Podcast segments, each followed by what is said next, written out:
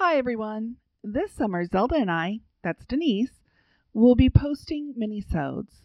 These minisodes are going to cover the usual murders, but the difference is there was less for me to find on their family trees. So we hope you enjoy them because they are still very fascinating. Welcome to Murderous Roots, a podcast that explores the family history of killers. I'm Denise, and with me is Zelda. Now, let's get started.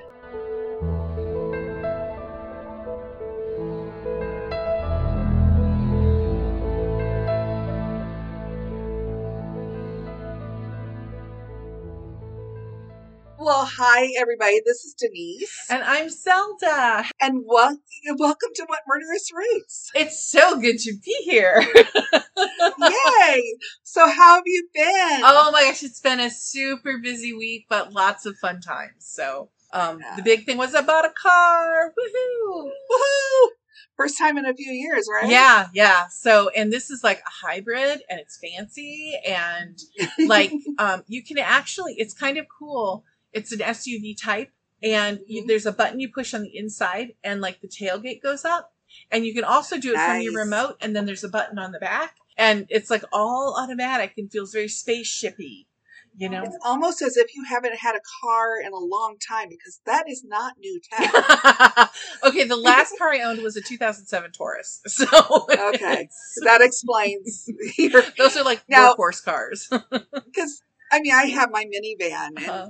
You we could have gotten the model that had that feature. Mhm. We just didn't want to spend the extra five thousand dollars Uh-huh. to just get that specific feature. i get that So Mhm. we were on a budget. oh yeah no i think i i you know mortgaged my entire future buying this car but I'm I'm like it's worth it. I'm I was in a YOLO moment, I guess, but um but I have something fun to share. Okay. You actually shared it with me first. So in one of the articles that Ah. you sent to me about our person we're talking about today, Okay. um was a little blurb from Sunday, May 3rd, 1925 in the Buffalo Times. In Hessville, Indiana, Miss Mary Agnes Shearer bobbed her hair without permission, so her mom shot her in the arm. Holy wow. I mean, wow. Aren't there better ways to discipline than shooting somebody in the arm? I don't know, maybe the hussy deserved it. Because, you know, she bobbed her hair. Yeah. My good, decent women don't bob their hair. My goodness. Yeah, and I, I just bobbed my child's hair. Um, oh no! Stay away I from know. Mrs. Shearer because wow. I mean, they were really hardcore about the haircuts back in the 20s. Can't show that neck. exactly. I thought you'd get some humor out of that. How are you doing? I love that. I'm doing pretty good. Kids are home for summer, Oh yay! and you know, the battles that go in, they're in, and jealousies and all that. But you know, so and so is playing with so and so, and I don't get to play with them. And then who do I get to play with? I'm like, I am not your cruise director. you have bicycles, scooters, sidewalk chalk, books, toys. Figure it out. Mhm. Yup. Oh my gosh. God love all the parents, man, because they have had.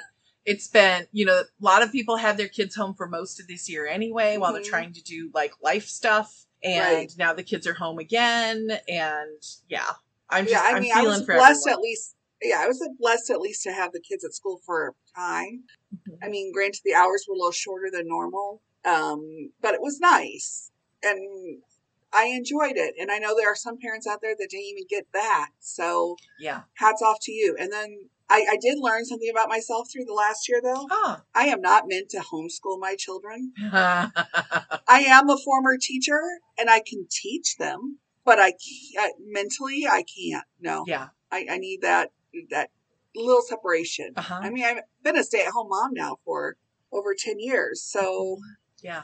I, I yeah, I need a break. I hear you. So hey, you want to talk about murder? You want a break? Sure, A refreshing talk about murder?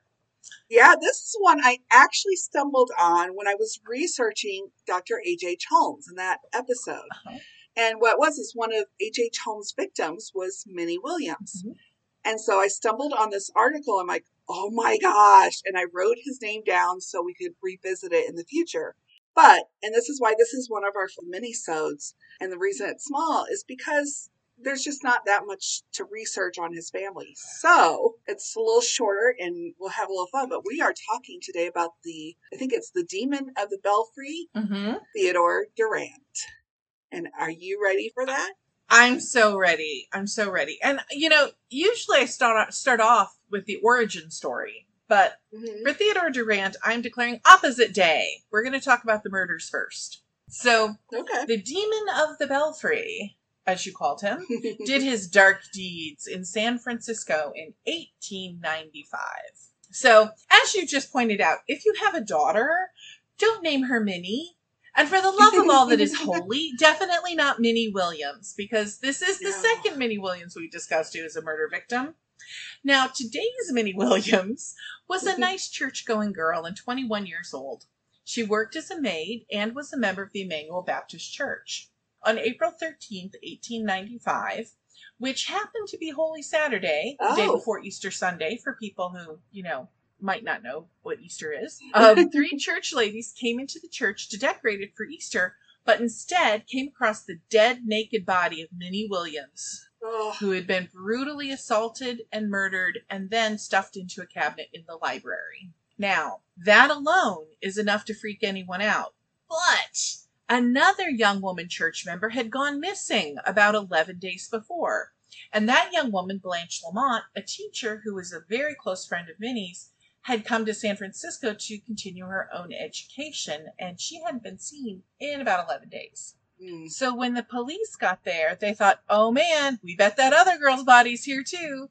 And so after an exhaustive search, finally forced open the inexplicably secured belfry door and found Miss Lamont's body at the very top, also mutilated, violated, naked, and obviously murdered. Unlike the seemingly messied and disheveled state of Minnie Williams' body, though, this one was placed very carefully in a manner that seemed consistent with how medical students prep bodies for dissection. Well, immediately the police said, We knew it! We knew it! It's that fucking Theodore Durant! Sometimes known as Chester Durant, sometimes known as William Henry Theodore Durant. He did this. All we have is circumstantial evidence, but by God, that will be enough. I mean, it was 1895. Of course, it was enough. Right. Um, so obviously, there were no witnesses to the murders, and Durant protested his innocence until the day he was executed by hanging. And a couple of other people along the way confessed, but their confessions weren't really taken too seriously.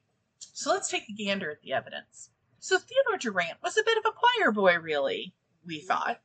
He was a medical student, a member of the Air Signal Corps, a dedicated volunteer at the church, and seemingly betrothed ish to Blanche Lamont. They were seen together the very last time anyone saw Blanche. When Blanche went missing, he seemed utterly beside himself, brushed off whenever anyone worried she might have been murdered, and made cryptic statements that perhaps she had been lured into prostitution, as church going teachers often are. Well, yeah, you know, they're repressed. Exactly. Now, a little bit of background. Durant's family moved to San Francisco when he, I think he was about eight, right? Mhm. And and he displayed, they say, signs of manic depressive tendencies even as a young youngster. As he grew into manhood, a disturbing rumor started circulating among San Francisco's sex workers. A young man named Theodore enjoyed murdering birds during sex and spreading the bird's blood on his body. Oh, that's so normal, right? Yeah, is is that weird? Is that a strange? Ooh. So he kept the company of a few young women at the Emmanuel Baptist Church on Bartlett Street in the Mission neighborhood. Later, some would come forward to admit he'd made lewd propositions to them. So lewd that the ladies kept silent for fear their fathers or brothers might actually kill him. He even lured one young lady into that same library where Minnie Williams' body was found and then stripped off his clothes. As one would do. Exactly. Exactly. How's that again? Abnormal? No, not at all. Um, after Blanche disappeared, but before her body was found, Durant tried to sell a ring of hers. Now, the pawnbroker refused it because it wasn't worth very much money. And then, oddly, all three rings owned by Blanche and with her at the time of her death, or at the time of her disappearance, Mhm. excuse me, were mailed from a mysterious person to her aunt. Hmm. Oh, and did I mention Durant had been seen coming down from the belfry the very day Blanche disappeared. Well, that that doesn't help his case, does it? Not not much, no. So Minnie Williams was also last seen in his presence and also at the very church where her body was found. Mhm. Horsehair on Minnie Williams' body was traced back to a horse Durant often rode. Her purse was found in Durant's overcoat pocket when his home was searched. Fingernail marks on both women's necks were the same pattern as Durant's and also matched those of an unsolved murder, that of Eugene Ware, a friend of Durant's who'd been murdered the year before. Mm. Now, stop a moment and think, huh, th- how many people do you know who've been murdered? Like close friends who've been murdered. I only know of one person. Okay. So don't you think it's kind of weird Yeah. that this guy is close to three people who all have all been murdered within a year of each other? Oh yeah. Circumstantial, but still. You weren't expecting my one, were you? I actually I was expecting a couple more than that. Oh. you know, you know people. I do know Um, people, but not that well. Um, well, now Durant did have an alibi. He said he was in class when those murders supposedly took place, and the attendance records actually bolstered that. But he had done the same thing that students have done since time immemorial. He got his friends to say present when his name came up in roll call. Oh. And when that was discovered, and they asked his students about the fellow students about it, they were all like, "Oh yeah, we totally did that. He wasn't really there." You know, because obviously they didn't want their fellow student to get away with literal murder. Right. As an odd little factoid, he converted to Catholicism before his death, which, you know, is irrelevant to the fact he was a murderer, but I do find kind of interesting. Yeah, in fact, wasn't there there was a thought that maybe because he converted he'd actually confess, Mm-hmm. but he didn't. Yeah. He did not confess publicly. If he confessed to a priest, obviously Well, the yeah. priest can't tell anyone. And we wouldn't know. And one of the articles made quite a meal out of that one. You know, if he had confessed, it is locked in the breast of Father Laporte or whatever the guy's name was. Um, anyway, I have to say it was a joy reading some of these articles because they're so florid, yes. you know, the writing and they make ev- the yes, and they make every last detail so dramatic Mhm. you know his breakfast was from ham that was from pigs that was from i'm like it was really funny um and so interestingly though he was prosecuted only for the murder of minnie williams because they felt that was the stronger case Mhm. he was convicted handily go figure Mhm. um, public sentiment was really against him at the time and apparently they had to interview literally thousands of people before they found 12 that said they could be impartial Oh wow. which um were those 12 lying we'll never know they might have just given up we're like we're so tired of talking to people we just don't Well, yeah. I mean, this was national news. They Yeah. considered it the crime of the century, which Mhm, H. H. Holmes was about the same time. So mhm. yeah it had only been a couple years before with h.h holmes and actually h.h holmes was convicted in like the in 95 wasn't he Yeah. so yeah. after that, he, well, not after, Mhm. but after this crime, he was Yeah. convicted. So So eventually, he was executed by hanging on January 7th, 1898, at San Quentin Prison. And that is the rough draft, the story, the big details of Theodore Durant, the Demon of the Belfry. yeah, and he was supposed to be hung like months and years Mhm. before, but he Yeah. went through appeals to and got Uh-huh. it pushed off for a long time. Yep. Well, let's talk about his family. And I don't have a ton on his family because there just wasn't that much. But we'll start with his dad, who was William Allen Durant, and he was born in March 1851 in Toronto. Um, he would marry Isabella Matilda Hutchinson in June 1870 in York, Ontario, which is now a suburb of Toronto. But Okay. I'm not sure if it would have been like going out of town compared to then compared to now. She was two years his junior and the daughter of Thomas and Isa Hutchinson. Now, their first child was William in 1871. Two years later, they had daughter Beulah Maud, and in 1876, they had Edward Thomas. Sadly, Edward would die at three and a half weeks of infantile convulsions. Mm. So the family stayed in York until 1879 when William, who was a shoemaker by trade, decided to move to San Francisco with his family. And this would have been when Theodore was eight. I called him William earlier, but I meant Theodore. he has so many names, it's hard not he to do it. Yeah. And they would become naturalized U.S. citizens in August 1891. So Oh, nice. just four years before the crimes. Um, the Durant family made the most of their time in San Francisco. They did not come poor. They were not some of those immigrants that come across with nothing on their backs. They had some funds and they made use of that. So William and Isabella even took part in the Canadian Association. There's a group of other Canadian citizens who had come to the United States. And William was actually the president of the group by 1887. Ah, Yeah, in the San Francisco Examiner on November 7th, 1887. Yeah, on November 7th, 1887, I found the following. The Canadian Association was very pleasantly entertained by President and Mrs. Durant at their residence, 305 Bell Street, last Tuesday evening, November 1st. A delightful evening was spent. Miss Wiley and Miss Maud Durant rendered some instrumental selections in admirable style. The songs by G.W. Camp were a pleasant feature of the evening's amusement. The whole affair was highly successful. So, fun. yeah.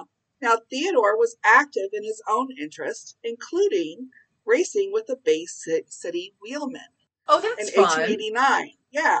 Now, what or who were the Bay City Wheelmen? Well, it was a San Francisco bicycling organization that started in September 1884 with 13 cyclists. Their first meeting was held at the residence of Edward Morrig. The organization would grow to have a great deal of influence in cycling long term, Huh, um, helping to make cycling more of a sport than just a pastime. how fun. Yeah, they, they would hold races and put post results. And I found a listing of a race, and Theodore was actually a part of a race. Oh, how fun. And Maud actually was involved in a smaller cycle club associated with the Bay City Wheelmen in 1891. Nice. Oh, and Maud is his sister. Maud's his sister, yes. Okay.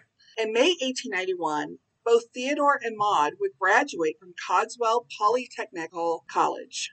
At least that's what it was called. It was called a college, but it wasn't quite. In fact, it was Cogswell's first commencement, and it had 34 graduates. Oh, wow. Now, I find it interesting that they're graduating at the same time, even though they're mm-hmm. about 18 months to two years apart. Now, Cogswell still exists, but under a different name. Ooh. We'll get there in a second. In 1887, it was founded as the first technical training institution in the West, a private college now called the University of Silicon Valley. That's located in San Jose. Oh my gosh. And, and today it has 600 students. So it's a very small private college. Mhm. But it didn't start as a higher ed institution like it is today.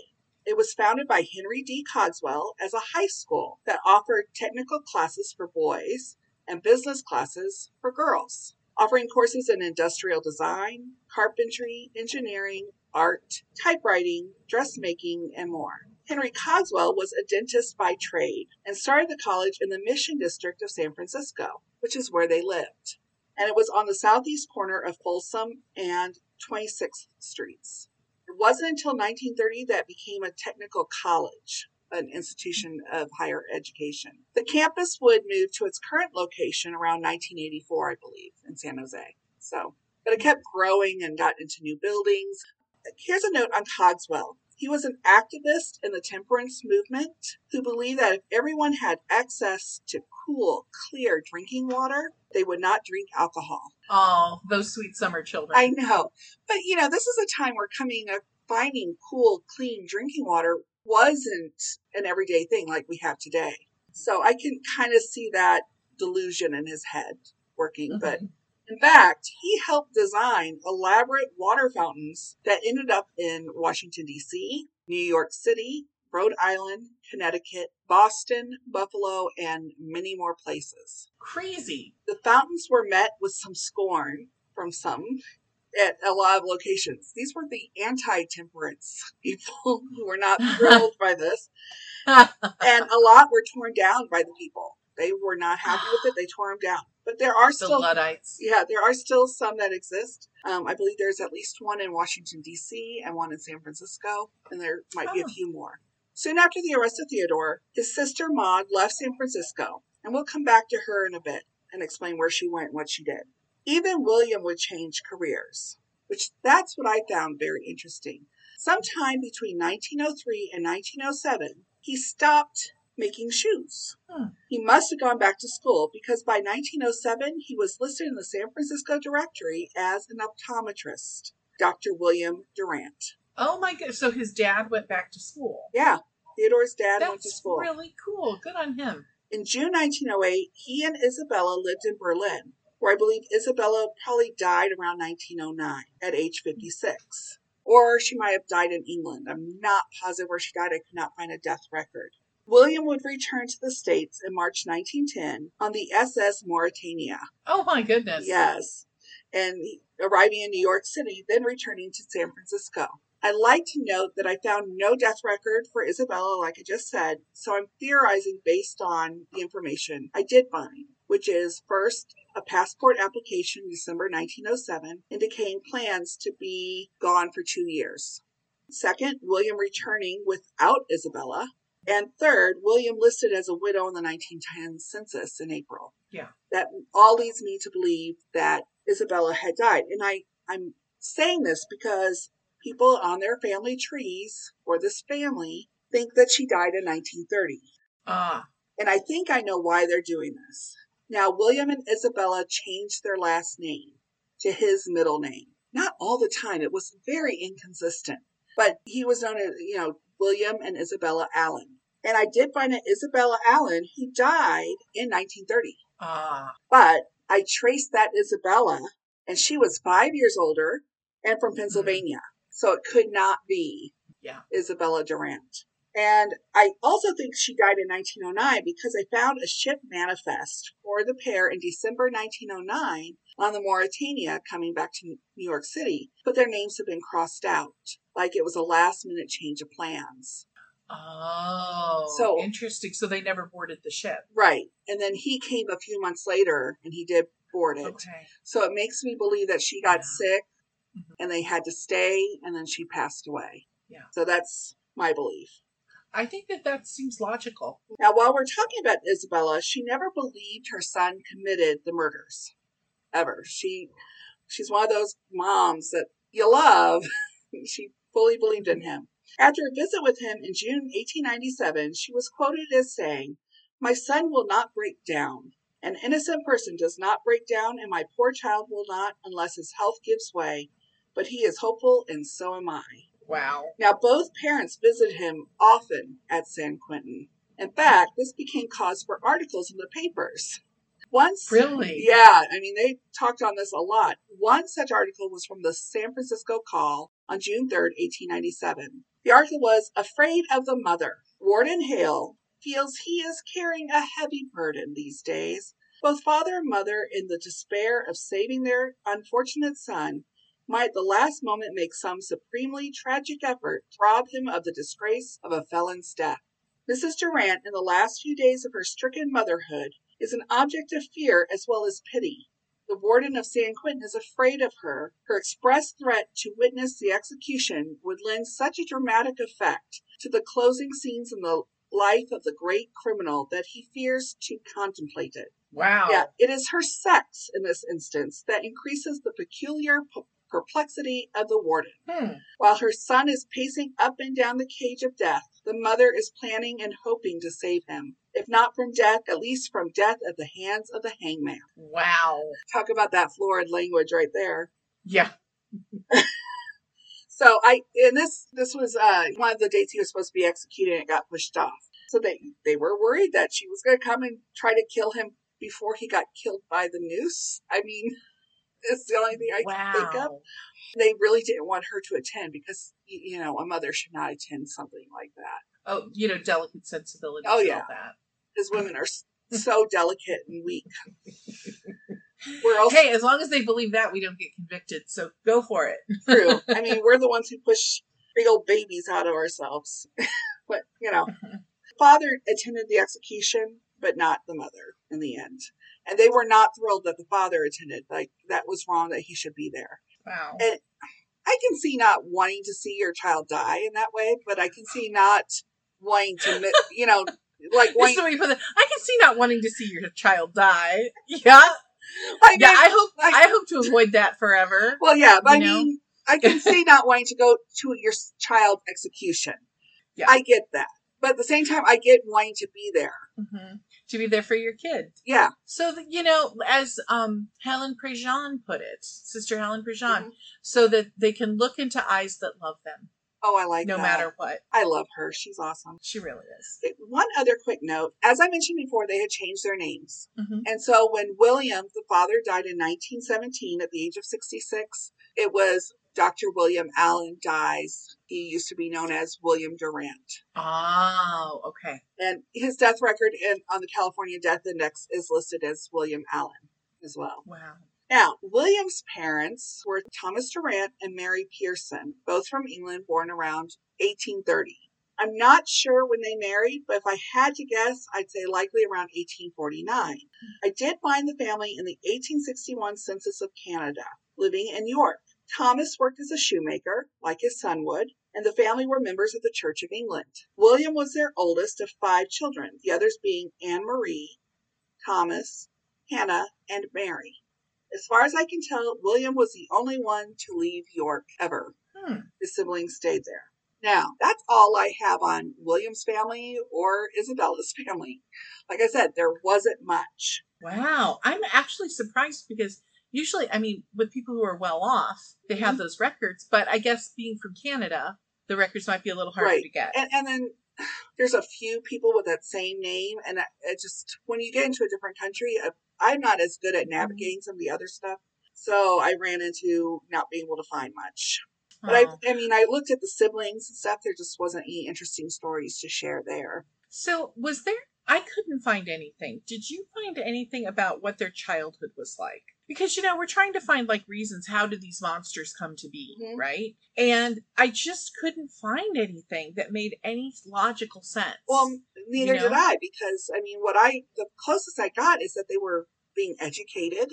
They were Mhm. actively involved with their peers. Mhm. That was yeah, about I it. just yeah, The and, and Only thing I I got was that Theodore got really into the church. Mhm, Got very attracted to it. Was a Sunday school teacher. Was mhm. doing all this, and I don't think his sister was the same way at all.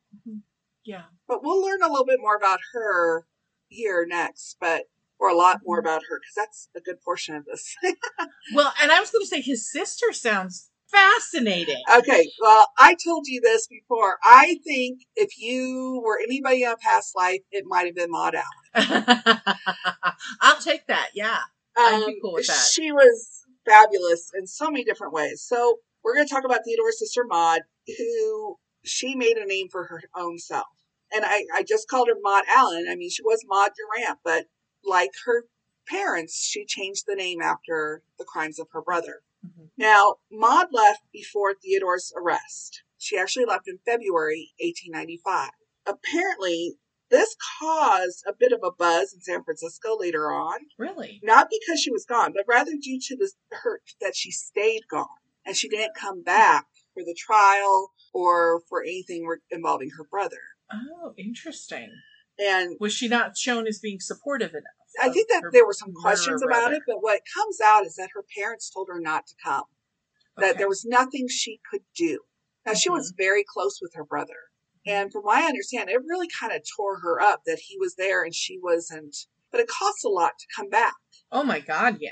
So why did she leave though? Well, she left to study music. Apparently she was naturally gifted at the piano. And she after she finished at Cogswell, she gave music lessons. She was studying piano and she left in February 1895 to attend the Hochschule für Musik in Berlin.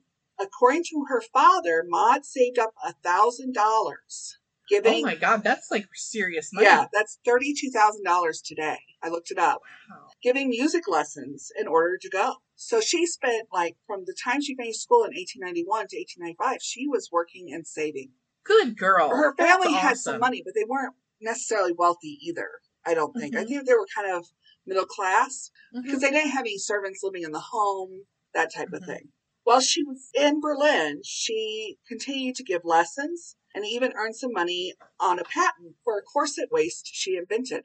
Oh my gosh, that's Mhm. fantastic. I knew you would like that. Good on her. Now, the whole time she was there, her family discouraged her from returning, but Maud did write the governor asking for clemency on her brother's behalf. And this letter got published in the paper. Oh my goodness. Clearly, it did not work, but she tried. After Theodore's execution, Maud never recovered Hmm. and found herself unable to play music anymore. So she goes there to play music, and she's, by all accounts, brilliant pianist, and she gave it all up. Wow. Soon after, and needing money while still in Europe, Maud illustrated an encyclopedia for women in Germany called the Illustrierte Conversation Lexikon der Frau, or the Illustrated Female Conversational Dictionary. Interesting. Now, if true, she was an amazing artist, as the illustrations are beautiful. I Googled the book because I was trying to see if I could look through it, and there are people selling it on eBay and such, and they have pictures of some of the illustrations. I'm sure Wow. she's not the only illustrator for the books because I think it came in several volumes, but she did work on it. That's so Um, cool. So feel free to Google it and you can find the images. Soon after, Maud began dancing, and she even got compared later on to Isabella Duncan. oh my gosh. hmm Apparently, Isabella Duncan was not thrilled with her. I think there was some professional rivalry because Maud was not like formally trained Mhm. dancer. Yeah. She made her professional debut in Vienna in 1903, dancing to Mendelssohn's Spring Song, Chopin's Funeral March, and Rubinstein's Valse Caprice. Interesting. Now, when we're talking about her being a dancer, was she sort of like an interpretive dancer? Yeah, a like modern lyric- dancer. Okay. So that's really interesting because that was like becoming super popular back then. And in a Mhm. way, it almost became a trope, you know, Right. like uh, the young women, you know, they're off finding themselves doing these crazy new agey things like lyrical dancing, you know, so Mhm. that's really fun. And she was Then- making money at it. I mean, Well, they were like paying did. her for that. And she made her That's own awesome. costumes. oh, see, she's amazing. I love her. Mhm. I'm glad she was not murdering anybody. Yeah, me too. Then in 1906, Maud Allan, who used her father's middle name as her last, became an international sensation with her production, Vision of Salome. It was a loose interpretation of Oscar Wilde's play, Salome. Wow. Now, it was her dance of the seven veils that would lead to her notoriety. Hold the phone. Yes. Did, did she make the dance of the seven veils? The is that like the, how it became I- popular? I, I'm not sure. I couldn't get a whole grasp because I'm not sure what her dance actually looked like versus. Okay, I'm a, I'm gonna look that up. Okay. The show premiered in Vienna, but would soon be performed in England. From 1907 to 1908 through 1908, she had 250 performances in the UK, wow. including one for King Edward VII in September 1907. Wow. So I can't wait to see what you find out, though. Wow. That's okay. So that would have been our Elizabeth, Queen Elizabeth, not ours, like, but I mean, like, Yeah. currently life day. That would have been her dad or her no, grandfather. her grandfather, Her grandfather. Okay. because her dad was King George. Now, how curious. Okay, so it's referred to the Dance of the Seven Veils, of course, is Mhm. referred to in the Bible because of it was the the daughter of King Herod. Uh, uh, uh, yeah, she she's the one. That's the one where she danced so beautifully. He said, "You can have anything in the kingdom you want." She said, "I want John's head on the platter," and Yes. he's like, "Here you are." And in the dance, she had the head on the platter, by the way. Oh, that's curious. They had a paper mache head of John. That's so curious. But it was not known as it's not known as the Dance of the Seven Veils there because that doesn't occur in the Bible. Um, nobody says anything about seven veils. It's Oscar Wilde who makes it famous because that the the idea that Salome's dance involves seven veils originates with his play Salome, and I find that so fascinating because I, I'm looking through this article to see if they actually mention Maud as one of the original dancers. I mean, I would think it was because this was uh, nobody had done this before, and it, it caused just the head of John being there and her holding it and dancing with it at some point was enough to have people going, "Oh, they have a picture of Salome as portrayed by Maud Allan with the head of John the Baptist after her dance of the seven veils. So she's the person, yeah." she's the one who did it. Yep. Oh my god, you broke my brain. And by the way, check your email. I have pictures of Maud that I sent you really quick before we started so you can see what she looks like. Oh, and they'll be on the website, favorite. of course. oh my god, because you know, okay, so I, I used to do belly dance back in the day. hmm and this is one of the i mean that whole i mean there's like lots of troublesome things about belly dance with appropriation and things like that Uh-huh. um and particularly that era which it, you know some people kind of tie back you know american belly dancing to a lot of things that were going on you know the, that was coming up through there Right. through that period but it I, my favorite teacher was a woman in st louis and her belly dance school is called simone seventh veil Oh, cool. and she was amazing. And anyway, I just you have delighted me so much. I knew you were going to love this section. This might be my favorite episode now. I'm just saying. I, the only thing that could top it is if there's a postmaster. No postmaster this time. Okay, well, still pretty damn good. So okay.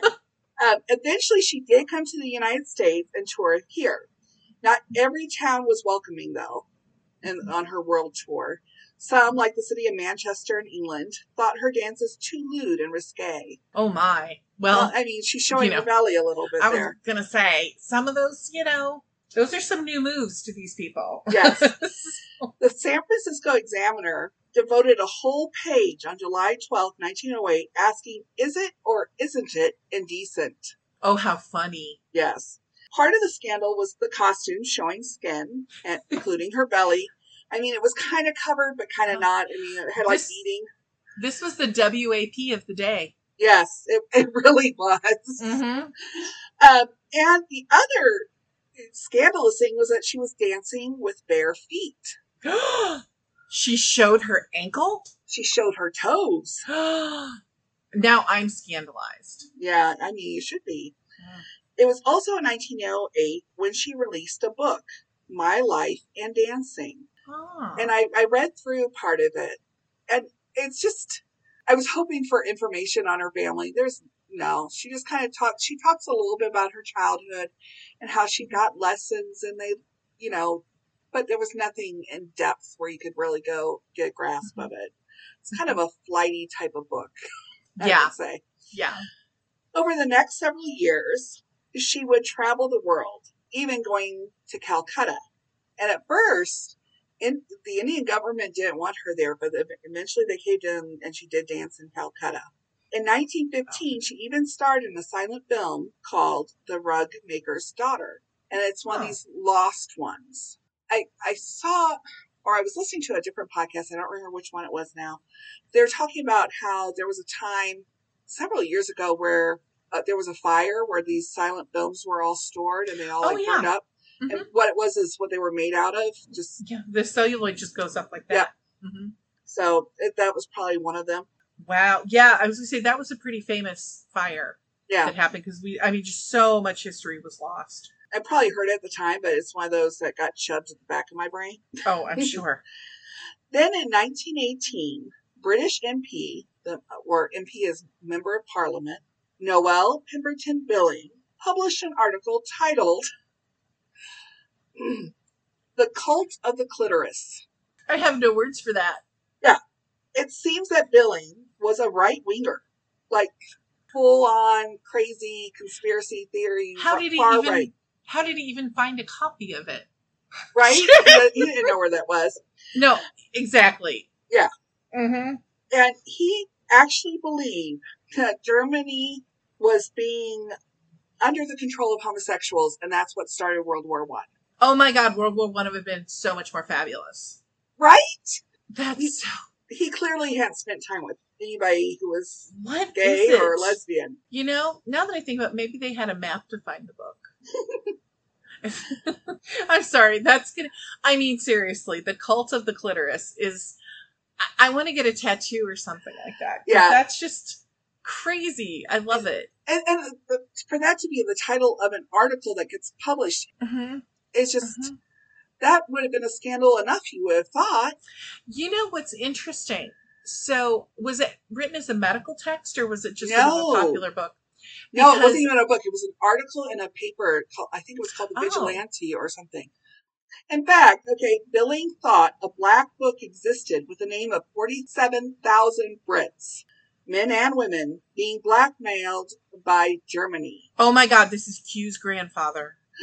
The article further implied that Maud was responsible for collecting many of the names throughout private performances of Salome. Ah. It went further. In the Times from London on the May 30th, 1918, meaning that the said Maud Allan was a lewd, unchaste, and immoral woman and was about to give private performances of an obscene and indecent character, so designed as to foster and encourage unnatural practices among women. And that Maud Allan associate herself with persons addicted to unnatural practices.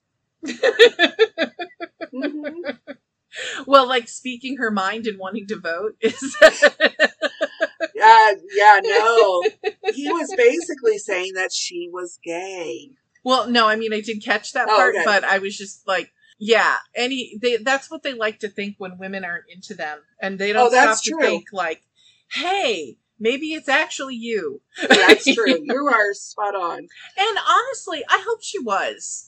You know, God love her. Go out live your life, right? Well, I'll tell you in a minute if she was or wasn't. oh, we know this? Yes, we do. How curious. So Maud sued Billing when this article came out. She went to her solicitor or her lawyer, said, What can we do about this? And it went to trial. And the Times in London covered the testimony. Of course, the defense outed Maud's real name. Mhm. And I'm going to read part of the testimony from the trial because it's really interesting. And this is from that same article from the Times I'm, where I mentioned that statement. Mhm. Okay, so Mr. Billing was he's the one who was cross-examining the witnesses, so he did that himself. You are Maud Allan, he asked, and Miss Allan replied, Yes. Mr. Billing, is that the only name you have ever held? No. What is your name? Maud Allan Durrant. Look at that book. And he hands her this thick book. Will you tell me if the reference in page 122 is you? Yes. Now turn to the other page, which is marked. Is that a photograph of your brother? Maud goes, My lord, I ask if this has anything to do with this case. Miss, Oh, wow. uh-huh. Mr. Billing, I'm reluctantly obliged. Her attorney stands up. Reluctantly obliged? Mr. Justice Darling, so he was the judge in the case, looks at the book. He's looking at the book. He goes, I see there's a page of photographs in this book, and you wish to ask whether one of them is the witness's brother? Mr. Billing, are you bound to ask this question? Mr. Billing, I deeply regret it, my lord, but I shall have to call evidence to prove the ex- exact influence that case has to bear generally on sexual perversion. oh my god. Yeah. Which case? Mr. Billing, the case referred to in that book. I shall have to call evidence that the vices referred to in that book are hereditary. hmm And that in some cases the victims give expression at great personal risk to their vices, which culminate in some cases in their execution for murder. I shall have to bring evidence that in many other cases pantomime is used by people who lack courage or are not sufficiently debased to take the risk of the actual practice of the crimes in real life. And I shall have to satisfy the jury that in this case, the passion for the head of John the Baptist is a clear case of this practice. oh my god. Mm-hmm. Oh my god. So then the judge Wow. asks, yeah, it's bad. And then the judge asks, and that is why you say it is absolutely necessary for you to go into some question connected with Miss Allan's family? Her attorney goes, May I see the book? It is entirely new to me. Nothing of this kind was suggested. And apparently, in England at this time, especially, the defendant wasn't bound to give him notice of anything. Right. Right. And I think that's here in the U.S. too. Oh, the prosecutor wasn't Yeah. bound to give the defendant notice. No, this is, well, that's true. That it, no, Wait, it- this wasn't a this wasn't a criminal th- act. this was a lawsuit. Okay. So, yeah. and her attorney further goes after looking at the book, I think this is a very cruel and undeserved attack on this lady.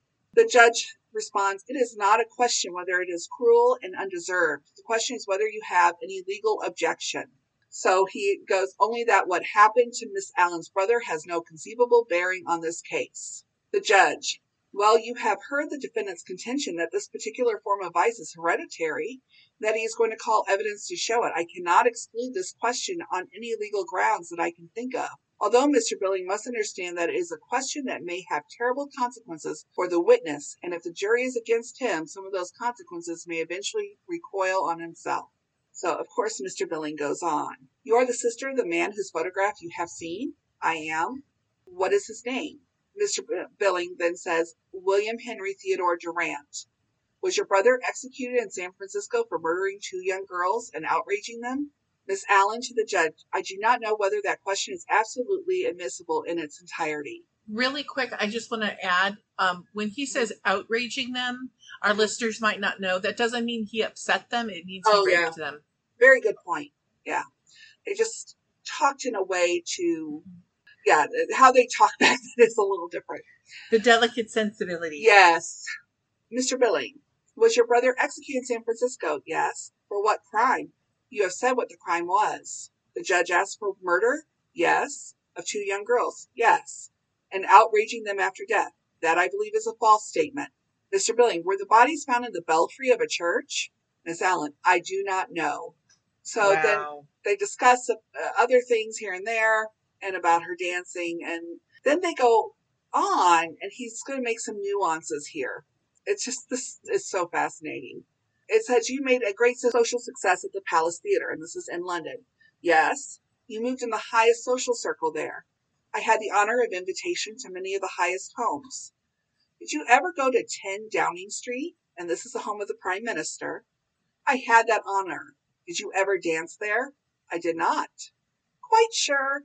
Oh, positive. Did you meet Mrs. Asquith there? Why, most naturally, when I was her guest. Did you ever meet her anywhere else? Oh, yes. Has she ever been in your dressing room at the palace? No. Never? Never. You would recognize her, of course. I have eyes. The judge, I think, Mr. Billing, you must tell how it is necessary to this case that you should introduce the name of any third person and he kind of gets chastised that he he needs to be prepared to call Miss Asquith Mhm. too. Now, just so you know, and the listeners know, Mrs. Asquith was the former wife. Well, not the former wife, but she was the wife of the former Prime Minister of England. Ah, okay. I'm glad you explained that. Yeah. Now, it turns out that he believed, and this is why he was bringing this up, like, did she ever come to your dressing room and all that, is that he was under the belief that Maud was having an affair with Mrs. Asquith. Huh. So he was trying to get her to say that she was having an affair with her. Wow. And so apparently she wasn't. It was just one of those dirty rumors. We don't know that one for sure. Okay. But I yeah. mean, not dirty in the sense that it's a lesbian relationship. oh, no, no, no. But, you know, just that, you know, they're trying to make her life as salacious as possible. exactly. And back then, that was considered a crime. Mm-hmm. Yep. So it would have been really bad. So it comes out that if he wanted to be sued, he put that in the art- article about Maud on purpose because he wanted her to sue him so he could ruin Maud Allan as well as others in government, including the Asquiths and anybody else who was opposed, who supported ending World War One at that time. Wow. This was all politics, Wow. but it had an impact on her life. Mhm. But I'm he sure didn't care. did He didn't care. because he's an asshole. Mm-hmm. Oh yeah, Wow. most definitely. So he used his defense to make a case against the government, as well as a group referred to as the Unseen Hand, Oh my gosh. what was believed to be the secret society, a group of pro-German influence, and part of his conspiracy to end the war. You know, it sounds like the deep state. Unseen Hand would be like equivalent to the Mhm. deep state. Yep. During the trial, Maud was not only accused of homosexuality, but also necrophilia. Oh my gosh. and Billing was found not guilty. Wow. Yeah. And there were quite a few people who were upset by that finding. I can imagine. But- well, all those people in the deep state. Yeah. Wow. now, Maud's career was never quite the same after that, although she continued dancing and even maintained a residence in London at the Holford House at Regent's Park from 1920 to 1940. It was after the trial that Maud began a long term romantic relationship with her secretary, Verna Aldrich. Aww. She was. So she found love in the end. Yes, until at least 1938. During World War II, Maud would settle in Los Angeles, where she would live the remainder of her days. She was 84 at her death in October 1956. And from what I understand, she was also broke at the time. Oh man. Yeah.